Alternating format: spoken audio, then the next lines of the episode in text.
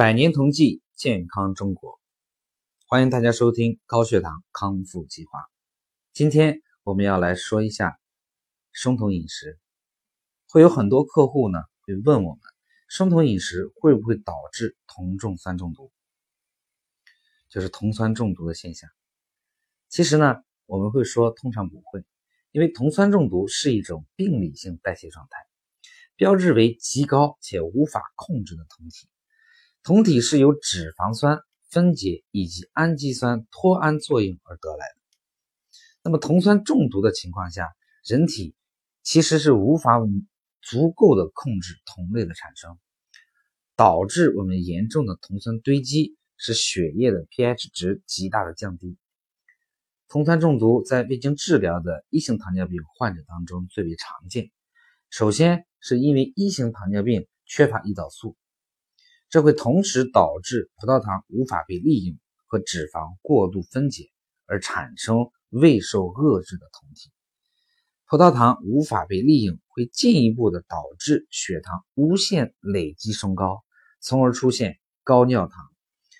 高尿糖呢，能造成的渗透性利尿会直接导致我们脱水，而脱水会间接的提高血液中的酮酸浓度，从而加重。酮酸中毒的现象，因此，一型糖尿病形成的酮酸中毒的三个条件：第一是体内缺乏胰岛素；第二，酮体不受控制的无限升高；第三，高血糖、高尿糖导致严重脱水。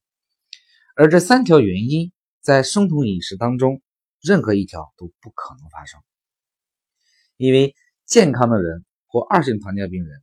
执行生酮饮食时，自身仍能够产生胰岛素。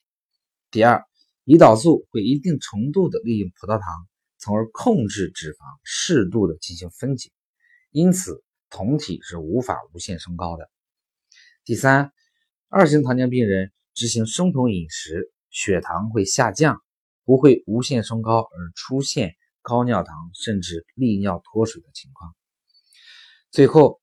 酮酸中毒是一种病理性的代谢问题，必须依赖药物控制；而生酮饮食带来的是生理性的代谢问题。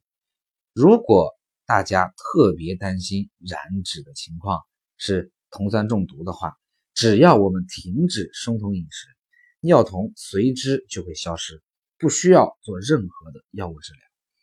所以大家不需要过多的担心和担忧。最后，祝愿每一位家人都能够通过血糖调理手册而收获健康。谢谢大家。